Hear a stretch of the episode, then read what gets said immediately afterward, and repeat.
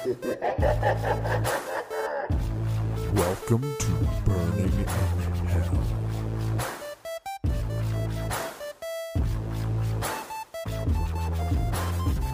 What is up, guys? I never do housekeeping, so I'm going to do housekeeping for the first time. And I just mean for the podcast, not for my actual house, because that will always be messy. I am on YouTube now. I'm on YouTube. I also have a new logo. She's in a new era. I asked all these people on Instagram which logo they wanted them they liked the most, but you know when you know which one you like, and then the one I liked was running last. That's American Idol style, where you're just like, feel to vote, but uh, we already have the, The contract signed. who's gonna win. I'm Um, like, yeah, call in, but um, it doesn't matter. it was hilarious. And anyone who said the one I like, I'd be like, I know, right? And then we'd talk about it, how other people had bad taste. But anyway, that happened. Rate, subscribe, review. I never tell people to do that. And I'm just, oh yeah, go to YouTube to watch them because I feel like there's a lot of extra tea you get, as in you just see my weird facial expressions and comfortable outfit I decided to wear. Today, we have a hot one. Claire Parker is a hilarious comic who now has a world renowned podcast, Celebrity Memoir book club. Celebrity Memoir It's Book important Club. to say all four Sorry, words because there are other didn't mean to be podcasts like- with a very different title. So the memoir is crucial. I actually, legit panicked so bad, and thank you for catching me because I was like, wait. It's funny because people struggle with Celebrity Memoir Book Club. My first podcast was Hold On One Second, we're talking about Britney Spears. Mm-hmm. And so, so to me, I'm like, this is the easiest podcast name I've ever had. I'm like, um, if you don't like this, you would have hated Who's with Tabs. I, I am obsessed with it because if people know that I love talking about I talked about documentaries on Giggly Squad, my other podcast. I'm obsessed with documentaries. But you're smart. So you actually read about people's stories. Not because I want to, but just because I had to. It was the only niche on, Discovery. Can I tell you, my belief is that if you watch a documentary with subtitles, that's a memoir, that's a book. Okay, I do that. That's a freaking book. It's like it's like an audiobook but with more visuals. I'm just like I'm a visual creative. I can't read. I also just fall asleep whenever I try to read. But how many books have you read in the span of the last year? I mean, we do one a week. So I, and then that I is will, like Olympic style reading. I will say I did study English in college. And whenever people are like, what are you going to do with that degree? I'm like, well, actually, I'm using it exactly. I'm reading every You week. are. Are you a Um, fast reader? I'm, I feel like I'm probably faster than most people just because I practice a lot. I also will- feel like you're a fast thinker. well, celebrity memoirs are not exactly like, you know what I mean? They're not Russian literature.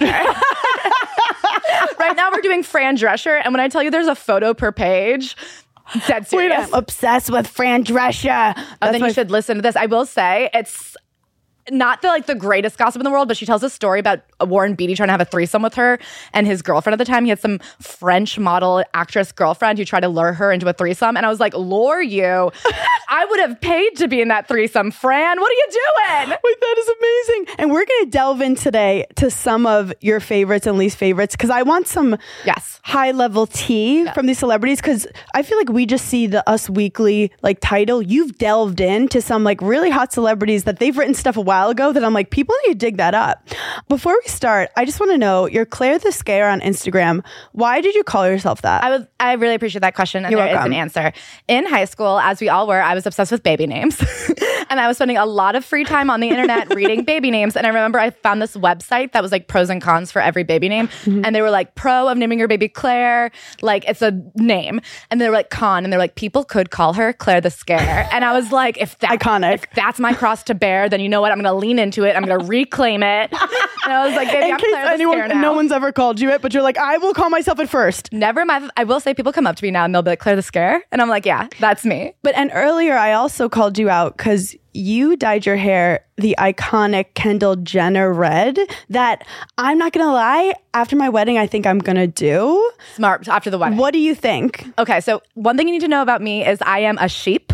Yes. I am a coward. I am a basic bitch extreme. In the pandemic, I got obsessed with thrifting Danish Danish mid-century modern furniture. Uh-huh. So now that everyone's dyeing their hair red, I'm like, I want to. Whatever Yes. people are doing, that's what I want to be doing. Yes. I like it. You nailed it. Thank you. I do think, and here's a big thing: is as a comedian, you are first and foremost like the woman on the lineup. Yep. And if there is a second woman on the lineup, they can't tell you apart. Yep. Yep. So I did do it because so I have a, a podcast with my friend Ashley, who is also a brunette. Mm-hmm. I'd say outside of that, outside of being white brunettes, we look nothing alike. Mm-hmm. The amount of times people go, "Oh my god, I didn't know there was two of you."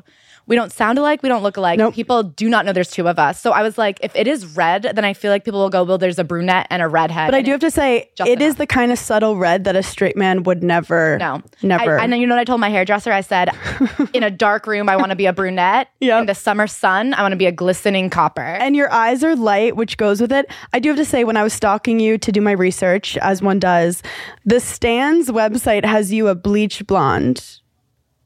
When was that and why? so I was a bleach blonde my whole life, and I will say to this day, like in my spirit, I identify as blonde. Okay. And so a lot of my like dressing struggle is I used to be like the ultimate fake tan bleach blonde. I had no idea, and my mind is blown right now. And don't you feel like that is who I am? Like I am a like I feel like my soul is it made more sense to me. That's how I see myself. I still. feel like this is who you are. Thank I you. think you're a freaky redhead. freaky. I like that. I, Like when I think of a girl who reads a book, Yes. she's freaky. Yeah. Girls who read are freaky. I'm like in the fields, in the shade, under a tree. Yeah. Do you know what I mean? I'm like, I feel like I'm a little bit, I've never seen Daria. Eating mushrooms. Eating mushrooms. Yep. But also maybe like raw meat. How have you yes. How have you changed as a person from tanning bleach blonde to now like it your porcelain skin? very fair, yes. Unfortunately, I found out I'm very fair. People people get so mad when I call them pale, but sometimes I'm just like, no, I, I like that you're embracing like your natural skin tone. I have to because I was freckling at a rate that was cancerous. also, how hard is it to keep up the fake tan and the blonde? It's like It was so- How are you going to take down the patriarchy when you just keep having to go to the How tanning was I salon? going to pay rent when I was keeping blonde up? When I stopped dyeing my hair blonde, I was like, I can't go back to dyeing my hair again because I don't know how to factor it back into my budget. Did you get a different attention from me- men? Um, no, you know, I feel like I'm so loud that it's like I get attention because I'm obnoxious. The personality will always the way overshadow. that like a crying, screaming toddler is going to get attention. Yes. It was hard. That's why I don't have tattoos or anything because I'm like I can't have tattoos and this personality. it's uh, yeah, it's a lot all the time. yeah, like I feel like it's cool if you're really loud with your fashion and then quiet. Well, so that's what my thing is. I feel like I have such a big pers- personality that I do tone down how I dress. Yes. Because I- my thing is, I'm like, listen, you don't even have to get close to me to know what I'm about. Like, I don't feel that need to be like, I want you to know who I am walking down the street. I'm like, if you're in earshot of me, you know my opinions. Like, I have a podcast. I'm a comedian. I'm like not even that good of a friend because I'm always saying my stuff. Like, mm-hmm. I mm-hmm. don't need any more personality. It's a burden to to be this person. I love this so much. Okay.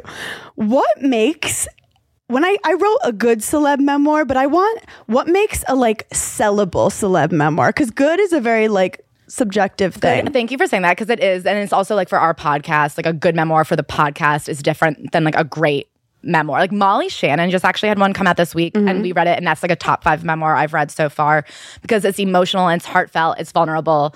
I mean, I think from like a reading perspective, when somebody can be honest about what they've been through and like look back and take accountability, someone who's been through therapy, and you have mm. to be able to like come to terms with the shit that's happened to you so that you can mm-hmm. talk about it honestly and like with empathy. I think what like Mel B, the Spice Girl Mel B, had one of the best memoirs I've read because she talked about her abusive relationship, which I didn't even know that's what I was going to read. Yep. But it was done with so much honesty. I mean, she put herself in a very unflattering light, but then also she was able to take her experience and like I don't know if you remember when um, Ginger Spice like left the Spice Girls. Yep. Mel B talks about her and being like, now that I know what I've been through, looking back and understanding how someone could feel there's so much pressure, all you can do is run. She's like, I understand why she did that. And I think that that's the best thing you can get from a person is somebody who's like, I went through this thing. I see what I did right, what I did wrong, and now I like have compassion for people. A lot of people don't come out with that. Well, I was about to say you can use it as like a tea call out book mm. where you're just like talking shit about a lot of people in your life who you still have venom for. Yes.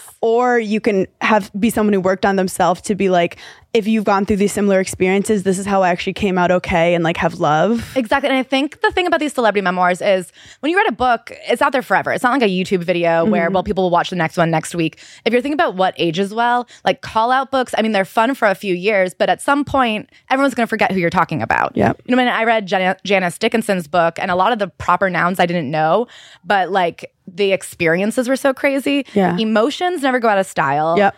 Do you know what I mean? Like looking at yourself never goes out of style. But what does go out of style is first of all comedy. Like Tina Fey's book I reread, and it feels extremely dated Oh. because like edgy comedy is topical in the sense that if you're like pushing the boundaries, you're pushing the boundaries of 2008. Yes. Those aren't the boundaries anymore. So you read it and either it feels like boring because is not that impressive to be like making these. You've heard that joke a bazillion times. or it feels like inappropriate and hack. yes. Something earn like earnestness never goes out of style, and that's embarrassed. As a comedian, I fight earnestness with every bone in my being. Same. But being ironic really does not age well. Wow, that is so interesting. What are some books that really you hated? Okay, this is like us, no one's gonna get butthurt by this. Judy Greer's was like weirdly very boring. Mm-hmm. Um, we just, me and Ashley, my co-host, just almost got to blows over Josh Peck. Most men's, most men's books suck. Why do you think? Okay, I don't know if I'm gonna get in trouble for saying this, but I feel like a lot of like rock stars have this thing that I call like it's like they took the worst part of AA and that they have this idea that if they just share everything, then they're absolved from guilt. Yeah. So they're very happy to just sit there and tell you every fucked up thing they ever did in their life. But there Yeah. doesn't seem to be any like perspective change or like sympathy. in it. Wow. But they like list it and now they're like, well, what? I admitted it. She was 14 years old and I tied her to a bed. And I, ah, what are you going to do? It was the 80s. And they're like, I did it. I admit it. And you're like, okay, but do you end think that everything that's with bad? it was the 80s. Yeah. So I mean, like we read Anthony Kiedis's, and like they are so into selling their own narrative. I mean, Tommy Lee's is the most insane thing I've ever read. Okay, so that was actually on my list. I want to start going down because I looked at. I want to ask you about People's. Yeah. Tommy Lee is obviously big conversation right now because of Pam and Tommy, and Pamela is about to come out with her own Netflix documentary, which we are so excited about. What did you learn about Tommy Lee's that surprised you? Um, I mean, just how like insane he is in terms of having no accountability. So he he recounts what happened with him and Pam. He- you know, he went to jail for domestic abuse. They skipped that in the Hulu doc. So I watched four episodes of it because we were doing the Tom book and I was like, I should be up to date on this. And I stopped watching it because I was just like, this is, it wasn't just like some raucous love. First of all, she still contends that he drugged her when they first met. And he even admits that, that like his friends were giving her ecstasy in Mexico when they got married and she didn't know. And people are like, well, how could you not know you're on ecstasy? They were drinking and she had never really done drugs before that. also, don't victim blame. You don't know what was going on that night. And I mean, like, listen, if and she thought that that was like love. She was like, I just thought we had this incredible connection, but it was ecstasy. Mm-hmm. So that's like the first thing. Also, you know, he gave her hepatitis. and he knew and he lied about it. That's not in the book. Or that's not in That's the book, that's not in the documentary. it's not in the book, or it is. It's not. Yeah. Uh-huh. It's not mentioned at all. So the, what happened was they were in Mexico and at that time you still had to get a blood test to get married. So they had gotten this blood test and he had been told that he had had he had hepatitis. And they're like, you have to tell Pam. And he was like, totally. He got a tattoo.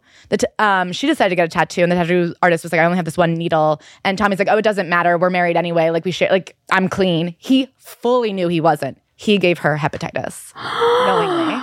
Oh my god. Then he did go to jail for a full summer. He was in like solitary confinement because of domestic abuse. In his book, I swear to God, he goes, She attacked me, and all I did was kick her in the hiney with a slipper.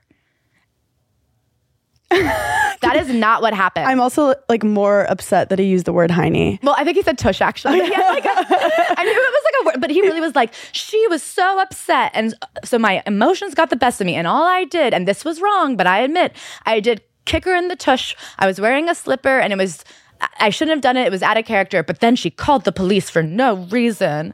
Do you think to this day that they're still each other's like loves of their life? That they kind of. So in the I've heard mixed reviews that like Pam thinks he'll always be the love of her life, or he thinks Pam will always be. It's gone all over I the mean, place. Listen, she, I think, had come out of an abusive relationship. Like, I don't think she knows healthy love. Do you know what I mean? There's Mm-hmm. some people that I'm like, oh, go to therapy and work on it. And then I do think that there's some people, if you get into Hollywood before things have been fixed and settled, like at some point, point you might be beyond the point of fixing. Like, I do think there's a, she won't ever know a healthy well, they say when you become famous, you, that's kind of when you stop growing. yeah, and I do think it would have taken a lot of work. I think she like came from a bad situation. I'm not 100 Yeah. percent sure what her past is, but I have a feeling. but we're excited to watch the doc. Which also we have to remember these docs, these memoirs, they're all a per- specific person's lens. Like they always, Yeah. it's like even history books because they're written by humans. Yeah. are biased. No, there's no objective truth, and that's why people get so mad at us in the on the podcast for like questioning things. And we're like, listen, everyone's telling their perspective. when Like, people get mad at you, it just means your podcast is popular. thank you. I, I will be like writing that a hundred times I- oh, do they get mad? It's true. Like if no one listens to your podcast, you have tons of five stars. And then once like people realize that people like your podcast, Yeah. then the haters come. I have to ask you about Yes. Will Smith. So we had done a Will Smith episode being like, he seems kind of crazy. And then when the Oscars thing happened, so many people were like coming to us for our opinion. And our feeling is like the discourse around Will Smith got so out of control and mm-hmm. so like removed from what actually happened. Like, I wish I could look and be like, oh, what a crazy moment. But it feels like the narrative around it got so beyond any, like, people be like, he should go to jail. Yeah, it got or then other people be like, alopecia is the worst disability anybody could have. I was Yeah. just like, I remove myself from the narrative. I can't. Yes. I mean, part of our whole podcast mission is like not look at any one event and judge a whole. But my question is from reading the book, Mm-hmm. what did you get from that? Like, what did you learn about him that the public didn't know? I have to say, and I think it's something that you learn about any person who's at that level of success Mm-hmm. Is like a crazy person. and it's like since he was a teenager. He is one of the most hardworking, determined, goal oriented people I've ever read about. And it was interesting to hear him talk about like success and stuff because he was going through therapy. Like he wrote this book post therapy and you're reading it and you're like, I still don't know that you're there. But I do, I think his brain really is like, Special. what is the goal? How do we achieve the goal in the fastest possible way? Which way? makes me so upset because people are now talking about like how to ruin your career in literally three seconds. And it's like he was like so unscathed for so long. And it when you know that he's so career driven and he had so much I mean, how he had like 10 projects in the works that he lost it for a brief moment and that See, my thing is, I wonder if he even lost it, and I guess that would be my argument. Is I feel that Mm. he he is such a controlled person that, like in that moment, he decided that Yeah. the goal was to show a unified front of him and his family. Because I think in the public eye, there's been so much like questioning of their marriage, and you know, I think the red table talk, open relationship narrative got like I don't think they've ever seen like loss of narrative like that before. Yeah. And I think he just got sick of people saying that they don't love each other or whatever. So he Yeah. was like, we're a family. And then he like, I mean, he acted on the goal. The goal was to show a unified front and people did not question that he was defending her. I got like nobody said he doesn't have her back. But then also, like, I argue, not that I, I can't believe we're still fucking talking about this, but I argue that, like, it's so unattractive for a guy to fight someone for me. Like, I'm, like, you know, when a guy, like, punches someone at the bar and you're just like, I could, I'm so ick right now. And, like, I'll, like, let me defend myself Oh yeah. I mean, well, the thing is, like in my relationship, I, I don't, you've never seen my boyfriend. My boyfriend has never fought a person. I, I- he could neutralize a fight with like a, a hand on the shoulder and like a buddy. Like Yeah. he is so the Yes. opposite of me, and so I'm such the fighter that if anything, he's like holding me back. A lot. Like that's why I'm with him because he really like calms me down. You couldn't have two hot ones in the same relationship. No, Did Will Smith talk at all about Scientology or religion in it? not at all. I don't think. I think he no, Interesting. but yes. Okay, we are you have so much good tea, and this is just like high level to get all the like real analysis. You have to listen to her podcast. Um, I am her official sponsor. Lynn Spears. Who knew she had a book? I did. And no one's talked about the book. no one has talked about the book. I do think it sold maybe sold. I think it sold like 20,000 copies. It was hard to get. There's also a book that her and Britney wrote together called like Piece of My Heart or something that I think there's like 12 of them in, in circulation. That's so funny. Piece of my heart. I, it's I something like that. It's something that you read and you're Something like, you okay, yeah, punch yourself in the Um, face, yeah. Lynn Spears is, listen, evil conservatorship aside, there's something so funny about that woman. You know, right now she's like a Mary Kay representative. Like she has an Instagram where her and three of her friends have like a pyramid makeup scheme. that's amazing. And I'm just like, she really is somebody that like you could not put that family in Hollywood and make them Hollywood. They are so to their core Kentwood. Yeah. And it just cannot be stripped of them. And I think that's why Britney is so lovable. Yeah. That she just had this essence in her that couldn't be changed. But it- it's funny to see in her mom that I'm just like, Jamie Lynn, what are you doing? How much does she talk about Britney in it? Um, not as much as you wanted in this weird way. She gave a lot of background about like her mom's upbringing and stuff. And we're like, well, Nope, we don't want that. You know nobody's interested in you. We It was bizarre. She was like, my great grandfather was in England, and I was like, okay, we are starting 100 years too early. There's about four years I want to hear about from you. Um, get to it, but I mean, Britney's obviously furious about the book. The book came out like 10 years ago. It came out right after the breakdown. I think it came out in 2009. Yeah. So you think Britney's angry that Well, it? in her recent Instagram captions, she's been like, "You guys wrote your books, and I'm gonna write mine." Wow. Are you? Do you think Britney writing a book is a good move? I always say like my dream for Britney is like at the end of Good Will Hunting mm. when they like go to find him and he's not there anymore. Like my dream is to one day wake up, her Instagram is gone, her social media presence is gone, and she has just opened like a dance studio in Hawaii or something, and she's just mm. teaching kids to dance. Like I, I mean, I think I have like a I like to think it's nuanced take on the Britney thing. My Mm-hmm. I don't love that people are acting like she's 100% Mm-hmm. because she went under two decades of like trauma. Yes. And for years she was drugged and for years she was like held captive Mm-hmm. and worked I mean, Well, people are like, "Yay, the con- the conservatorship's over. Now everything's great," and it's like it's so much more complex than that. that's not what like and I do think it has to do with like that perfect victim desire that people have to be like, Yeah. oh, a bad thing happened to her, but now she's a perfect person. Like she might be fucked up from this forever and she probably will be most people would Well, I think of those documentaries that you watch about like those girls who actually get kidnapped and then they like live with their abuser for a really long time and Yeah. then and then they're saved and then they're like I need help and people are like but we saved you. Yeah. And it's like no this is the beginning of the help. No. And people want to be like oh we did the free Brit- Britney movement. She's we did it. And I have like a real problem with people who are like, on every Instagram post because people love to act like those Instagram posts are like great and healthy and normal. And I'm like, they're not, and that's fine. But it's insane to act like this, she's okay. Like, it's okay for her to not be okay and still have her rights.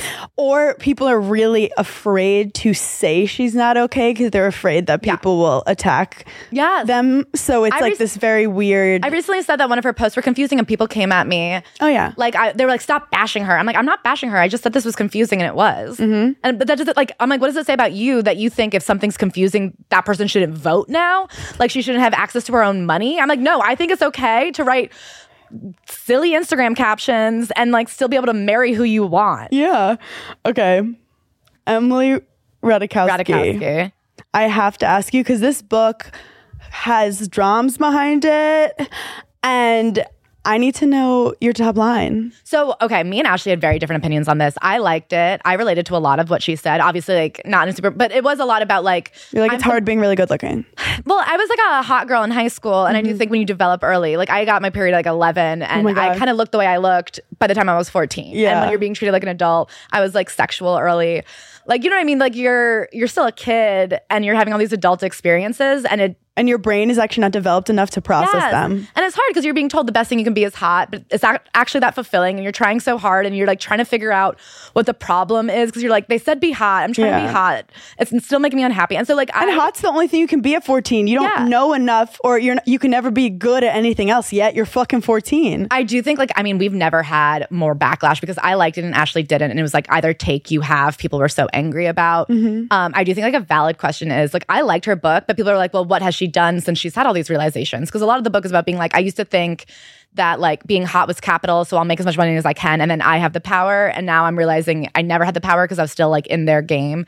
And I do think a fair question to ask Emily Ratajkowski is, okay, so now how how, how are you living differently than you were five years ago? And I don't see the difference in that sense. yeah. So, and I, but I think in terms of the book, She's like, now whole- I just look hot, but I don't work. yeah, yeah, exactly. She's like, now I'm just a sexy now I don't make money from free. it. it is interesting. I had an interview. You guys can listen to it again on Burning in Hell with Lindsey Pelas, who is like the ultimate. She like dated Dan Bilzerian. She's the ultimate like hot girl who moved from like Tennessee, mm-hmm. huge boobs, worked on whatever. And I basically was like, "Do you feel like you're being like taken advantage of? Do you feel like demeaned? And she was like, I was just that girl since I was a kid that would see like the pinup girls and like the girls in the sexy commercials, and that's what I wanted to be. And like I grew up like seeing Serena Williams being like, I want to be like her. So I'm like, okay, maybe it's it's just like we're different people, and that is her dream, and she feels empowered by that.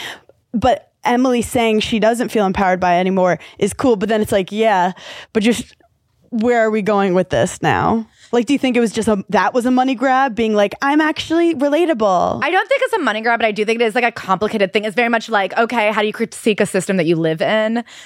And I guess like in the sense, I feel like a lot of her high school stuff I really liked. I can't relate to what it's like to be like the most famous hot girl in the world. Mm-hmm. So I was like, what do you do? But like, what is she supposed to do now? Because the thing is, she gets so much. She tried to try to write a book, and people fucking hated her for it. Do you know what I mean? Like the amount of hate she got when she tried to do something that wasn't sexy. So I am like, I do see how she kind of feels caught in that lane, but I also am somebody who, when celebrities are like, leave me alone, stop judging me, I'm like, well, then stop being a celebrity. You do have the, ch-. like, when I Yeah. that about TikTok hate or podcast hate, I'm like, well, I could always stop doing this. yes. Like, nothing has stopped there are from that. celebrities that uh, that's what I always say when people are like there are celebrities who choose to not put their relationship out there and the paparazzi like doesn't always find them. I like yeah. y- y- yeah, like people don't, don't- find you. I don't put yeah, people don't find me. I don't put my relationship online.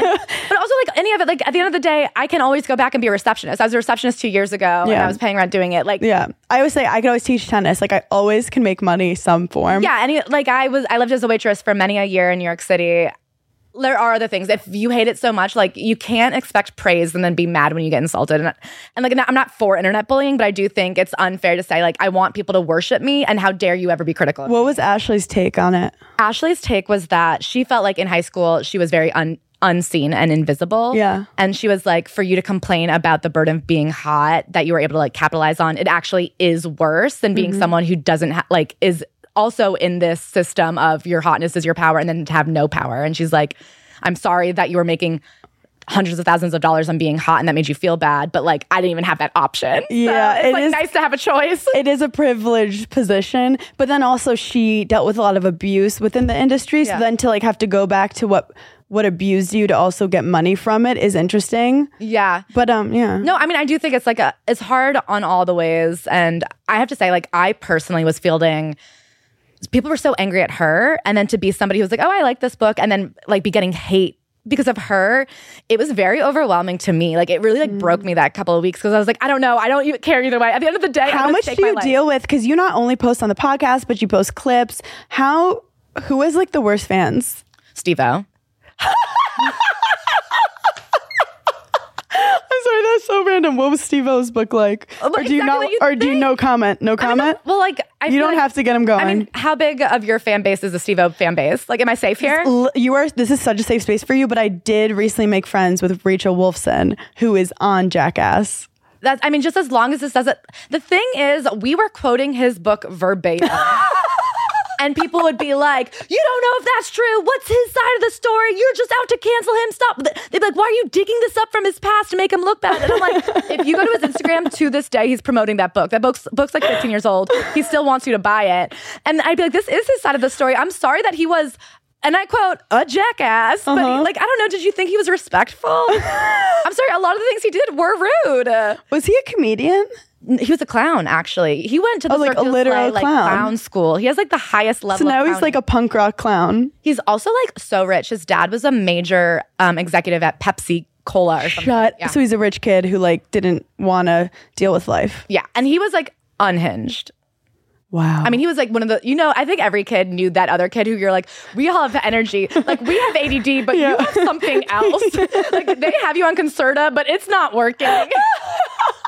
they don't put him in detention. They put him in like an actual like padded room. Yeah, there, like, there was that kid you're like, okay, you are a handful. but i love how he did find a way to monetize that Yeah. like craziness. He made and not for a while, you know, for like the first two seasons of Jackass, I think he was making two hundred dollars an episode or something, wow. And like risking his life. risking his I mean, fucking life. John, I don't know how he's friends with Johnny Knoxville because Johnny Knoxville was the producer, so he was making all the money, yeah and Steve O was making like two hundred bucks. when people were like Steve O was kind of the face of it for a bit. I mean, he was the one that every day. I mean, he should be dead.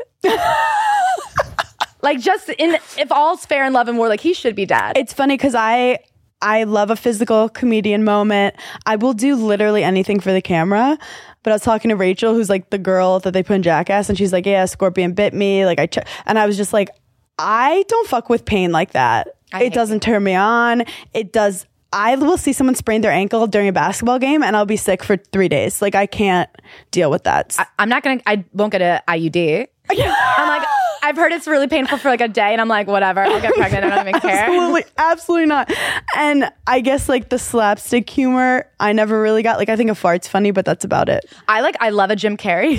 like I, I watch him. I'm like, God, you can move your body, and you are a freaking Yeah. dancer made of rubber, man. Yes. But I'm like, I'm all words. I'm Yes. a podcaster through and Yes, through. I I like giving pain and getting pain from words. Yeah.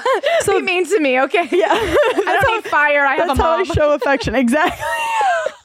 okay, so this woman dropped her book, and apparently the tea was piping hot, and she was calling people out left and right. Do you know who I'm talking about? I've, I've read 85 memoirs. Katie Couric. yeah. The thing was about that book, I didn't care. it, wa- I was like, oh, She spoke at my college graduation. No big deal. I mean, I respect, like, God bless. It was a good book. I think I felt her book was doing too much. I almost think it would have been better if she had left out the gossip. The problem with Katie Couric is if you want to talk about all the time she's been around incredible moments, she's literally a journalist whose job is to cover every incredible moment. Yeah. So it was such a long book. I think if she had taken out all of the journalisms and like every time she went to the White House and every time she went here, I guess she called out Ruth Bader Ginsburg. That was kind of intense. She called it like um What'd she Martha say? Stewart. What'd she, what'd she say about them? So Ruth Bader Ginsburg in their interview said something like rude about Colin Kaepernick, like Mm-hmm. he should count himself lucky that he's even in this country or something. okay. And I think she edited it out of the interview and she was like, if it had been a Republican, I would have left it in because I know how damning of a statement that is. It's interesting the creative power that the journalist has. To yeah, because I mean, take. people would have come out against Ruth, Yeah. Ruth big time. Ruth Yeah. Bader. That's cancelable. But she like left it out on purpose to like protect this woman. So I guess that's a call out. But then she she's dead now, and Yeah. she's like, I gotta tell people what happened. Yeah. What about Martha?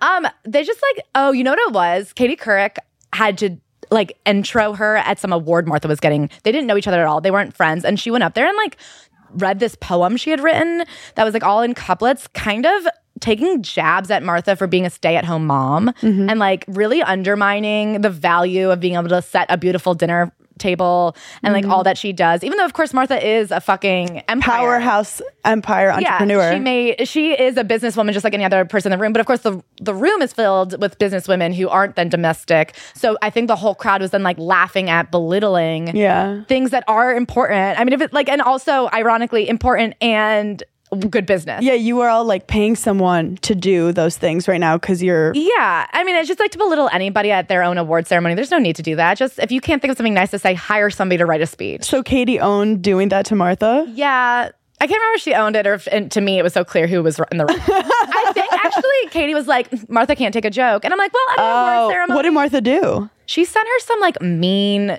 um gift. I think she, not like dead flowers, but she sent her some like That's most Martha should ever like Yeah. oatmeal raisin cookies. Yeah, it really was like, here's how to make a turkey. Here's like a heat up Also, Stouffer's meal. Martha's tight with Snoop, so like let's not attack Martha in any way and let her live her life. Well, I just, I mean, truly, if your values are women who make a lot of money, then Martha is your god. So the irony I know there, Martha went so far as trying to tax evade herself to make that money. businessman. That is a true man. Um, okay, Olivia Munn. I like to think of myself as the foremost scholar in Olivia Munn. Yeah, because you had a funny like tagline to it where you're like, "Why is this book written?" What was the vibes? So the vibes were, I guess her fan base is like 14 year old virgin boys, right? So it was actually, and it was ghost It's crazy to think who the fans are of certain people. And I so there's a lot of these celebrity memoirs that I call merch, basically. Yeah. And they're not books because somebody said, Oh, I have something to say and I have to get it out. They're just like, okay, do you want to do a makeup line? No. Do you want to do a backpack line? No. They're like, what about a book? They're like, all right, someone else can write it and I'll slap my name on. That's Yeah. I mean, that's as personal as it gets. Yeah. The Olivia Munn book, I had never written a book by a woman for boys. And it really was like, and to the extent that it was like sex tips and it was like tips for boys. And it was very um How to make sure your mom doesn't come in while you're jerking it and watching cartoons. Yeah, or like, here's why nerds are sexy. and here's why girls who expect you not to cheat are stupid. I'm skinny and I love pie. And so, like, there is, on the one hand, I felt bad being like, well, maybe she is a woman caught in the system. Like, she didn't write this. Yeah. Maybe she was like, I got to put my name on it because I'm just out here trying to make a buck. And who am I to hate? Like, don't Yeah. the player, hate the game. Yeah. But also, I have heard she is. I mean, she'll do whatever it takes to get to the top. I've I heard, heard this this. a lot. I heard the same thing. But I also have heard that she's like very upfront about it. Like, yeah, I which low key I respect. I so I went to coffee with this girl who has been to dinner with Olivia Munn a bunch of times, and she's like, "Oh, if you're a woman, and you're like, how do you get ahead to Olivia Munn?" She'll be like, "Get in this man's office, do this thing, like get in front of this, like cut this bitch out." Like she's cutthroat, but she knows who she is. it's like when someone has so much plastic surgery, but they're like, "Here's the best doctors. If it's for you, you do it." I have, and this m- may be a flaw of mine, but I would take an honest bitch over a passive aggressive sweetheart any day of the like. Well, as a New Yorker, that's just I'm like, eh, be rude to my fucking like, slap me in the face. I Yes. don't care, but at least be honest about it. Don't Yes. put me in the position where I look crazy. I love that so much. But yeah, good for Olivia. I mean, I guess she got that baby. She got the husband. I mean, she does have a kink for recently divorced men uh-huh. that she meets at church. Oh my god, Aaron Rodgers was church too. I don't know if he was church, but Chris Pratt. Oh my god, I forgot about Chris Pratt, who even just his Instagram caption, I was like, okay, I need a whole book So of I've this. heard Hillsong is like a cult. And Yes. I have heard it is a cult. that like the top members of that cult get like sex girlfriends. And I have heard, I'm kind of like a blind Is- item freak. Is Chris Pratt associated with Hillsong? Hill- Hillsong. I heard he was supposed to marry Hailey Bieber, but they gave her to Justin instead. Wait, wait, wait, wait, wait. Okay, because cults are my passion. I do you know NXIVM? I mean, yeah, I live in America and I'm- I have cable. I don't want to brag, but I am like friends, friends with. I am an exam. I am friends, friends with India Oxenberg, and she was on Berning in Hell. But um, I digress. Hailey Bieber is very religious, and her dad is like crazy religious, and Justin Bieber is very religious. So you're saying there is like a very religious, famous cult where they like put them off to each other? the church they all belong to. Are you kidding me? Okay, there's about to be a documentary that I think is about to come out on Hillsong because they're getting, I mean, one by one, like the sexcapades of the top leaders of that church are coming to light. And I think it's about to blow up. I need like at least four days to just like immerse myself Look in into the Hillsong. Hillsong blind items. It's coming. They are very much they're anti-gay, but they they pretend they're not. If you look at their messaging, I like listened to a podcast about it, and I was ta- talking to somebody who's all into the blind items about it. But it's like if you look at their messaging, they're very much people who are like acceptance, belief, hope. Optimism, and you're like, okay, but what are your policies? And they're like, love, community. And you're like, okay, could you finish the sentence with a verb maybe though? And there are people who they're really good at getting like these public facing people. They're like Scientology. They're Yeah. the next Scientology. Yes. But nobody's looking out for them. Because so they're better at it. Scientology got too much hate, where People like, know. and publicly it's not good. But Hillsong is the next one. And it's like a family based thing. And it is like Is it almost like for people who want to be religious, but they also want to be protected, and they like don't think normally because they're so famous, so they Well, what I think they do is they get these famous people and they let them do whatever they want, but then they like they are doing the oh. social media thing of a Peloton. Do you know what I mean? Like Oh. Yes. they understand that the way to get the rando who will dedicate every dollar they ever make at Mm-hmm. their whatever job is to get Justin Bieber to be the face of it. but they can't outwardly be like, who wants to join this Justin Bieber religion? It's like all like whispers. Yes, but like you know where Justin Bieber's going to church, and if you're going to go to church and you're in LA, you're like, I might as well go to the Justin Bieber one, and then the culting begins. Is there? Do you know anything else about like wives who were supposed to be put in certain places? no, but I do believe that Chris Pratt has like political aspirations, which is why Katherine Schwarzenegger is a better match. Wow. Because I do think both those marriages were fast and strange. I mean, you know the Scientology like Tom Cruise thing, the way that they just like picked women and we read Leah Remini's book, which is all about Scientology. And so she tells the story of this woman. I can't remember what her name is. It starts with an N, but she was a Scientologist. She was raised in it. She's an actress. And she was picked to be Tom Cruise's girlfriend at one point, pre Katie Holmes. And they would do things. They'd be like, What's your dream date? And she'd be like, Oh, I guess like ice skating at Rockefeller Center. They flew her out to New York City. Tom was there. They had the perfect date. And it was very much like they groomed her to be exactly what he would want. And they would Wait, like, so this is just an episode of The Bachelor.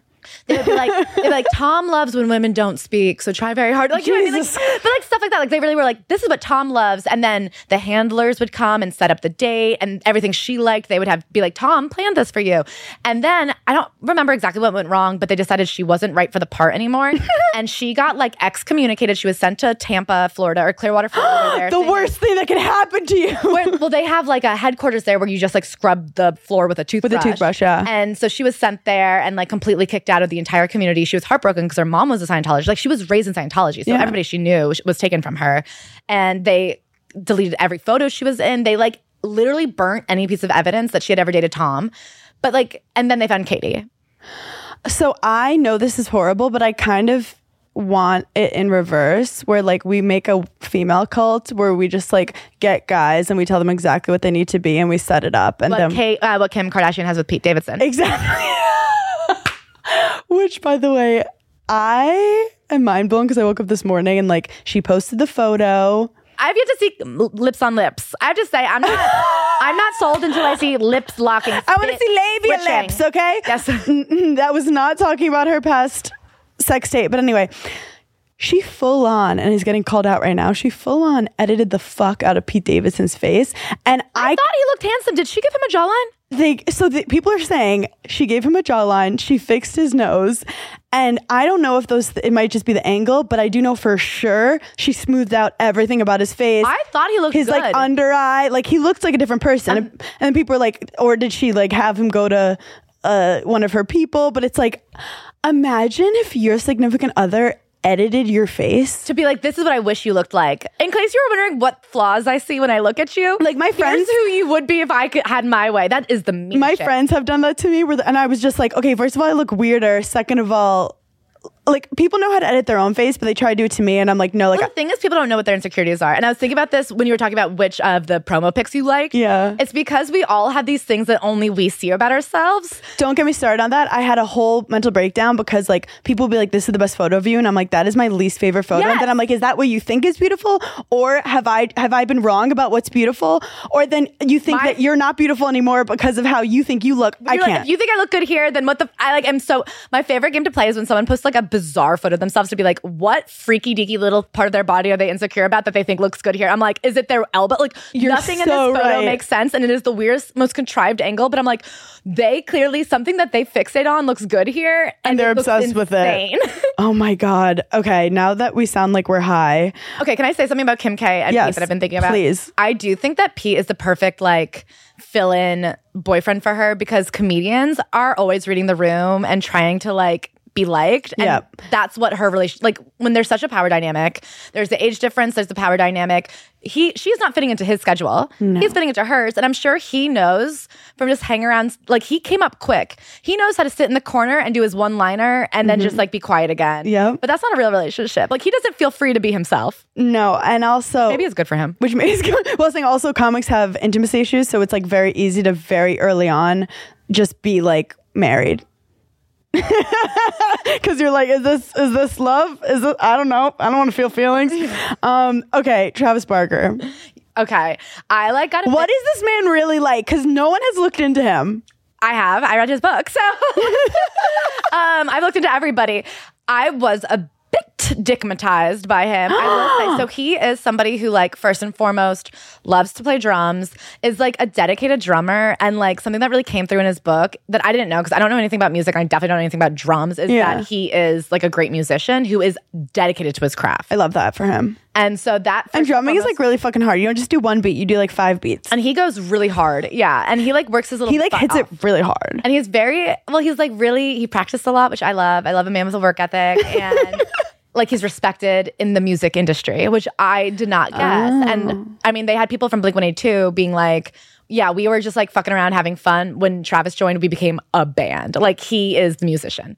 So that I loved about him. Also, do you know about like his daughters and stepkids that he like adopted all of them? He adopted, I don't know if he formally adopted Atiana Uh-huh. De La Hoya, but that was Shanna Moakler's daughter from her first relationship with Oscar De La Hoya. Okay. After him and Shanna broke up, he like took Atiana in with his, he raised Atiana. Like Atiana went on a tour bus with Travis. Somehow in this system of law, people said there's a mother and a father, and yet this girl's better off with this rock star on his tour bus. But he raised her like his daughter even after they broke up. So do you like Trav with I do. Courtney. I do. I think that like she seems genuinely happy for the first time. I think she's like let go, go of a lot of the poosh nonsense. I think that like Mm-hmm. um she seems like somebody who's just like enjoying her life finally. Like the marriage thing, I'm happy that she waited. I Also, you know, when all you knew was Scott Mm-hmm. for so long, she must feel like she sees a whole new perspective of the world because you only see yourself through the mirror that is that man that you weren't fully Yes. like, content with. it's amazing. I God, I am like the worst about being so pro breakup.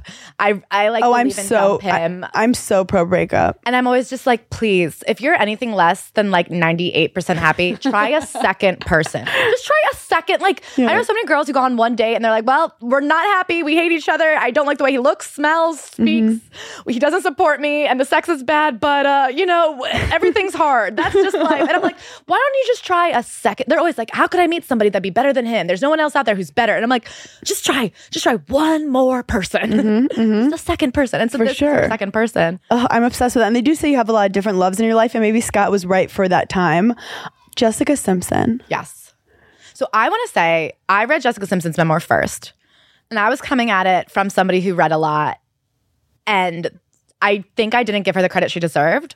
I do think, as far as celebrity memoirs go, she gave a lot of personal detail. She gave a lot of first person experiences emotionally, and she gave a lot of like celebrity name dropping gossip. She gave the details of Nick. She gave the details of John Mayer. John Mayer.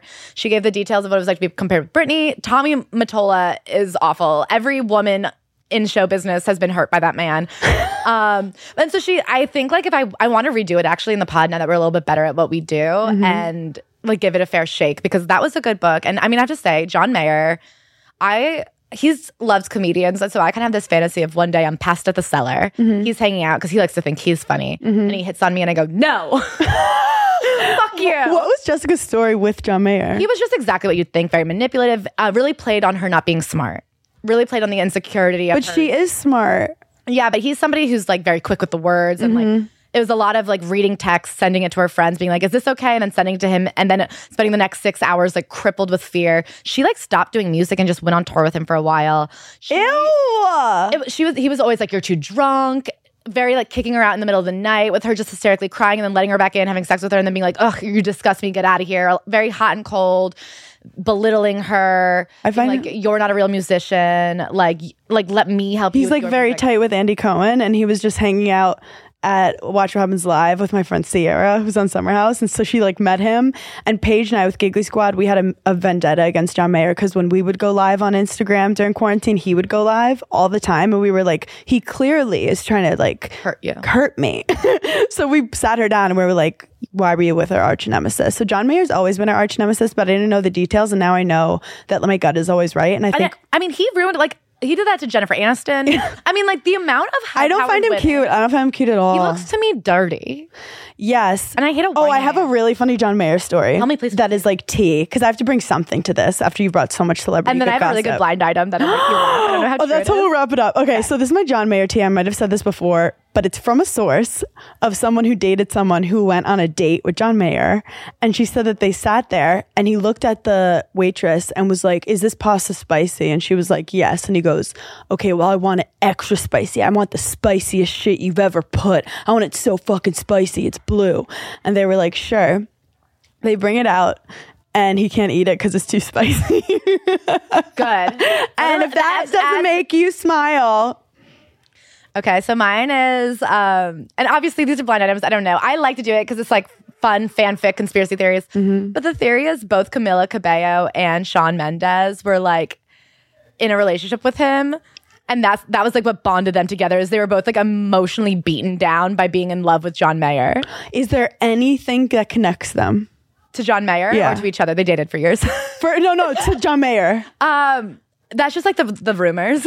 That is But I like almost believe it. I one time called John Mayer like he's doing like a human centipede of emotional abuse. You know what I mean? Like everybody who's had sex with him is just like a soul that he owns and like that is amazing. So he, He- it has his own Hillsong. I think so. I mean what he has done to women that have come out and been like this is what it was like. He like I was just in this trance of trying to be good enough for him and he broke me emotionally. I mean if he could get Jessica Simpson, Katy Perry, Jennifer Aniston to feel bad about themselves, you know he could take down Camila Cabello and Shawn Mendes. Together. And there is so much you're like, what is the link between those two people? Because clearly this is like they obviously love each other, but this isn't a real relationship. And I'm like, oh, of course, they both had the same boyfriend. they were sister wives. That so much. I would love to watch that as a reality TV show, the three. of them. Um, what, they have to do a sister wives where they all have like identical houses all in a cul-de-sac, and John is John goes one. in and then he leaves and he goes, I'm going to go hang out with Camila because you need to clean your room. It's disgusting. Crying. It's like it's so hard, but I know that I, I have to just put my jealousies aside.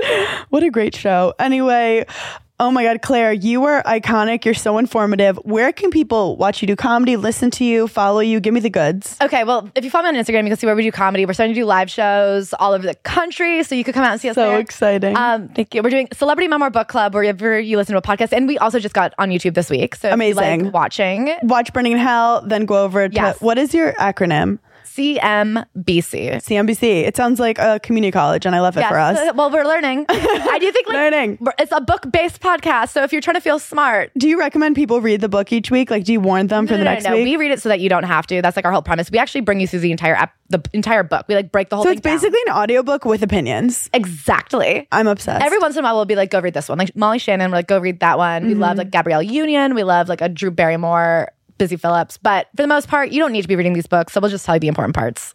Amazing. Well, thank you guys so much for coming to hell. Subscribe to YouTube, subscribe to the podcast.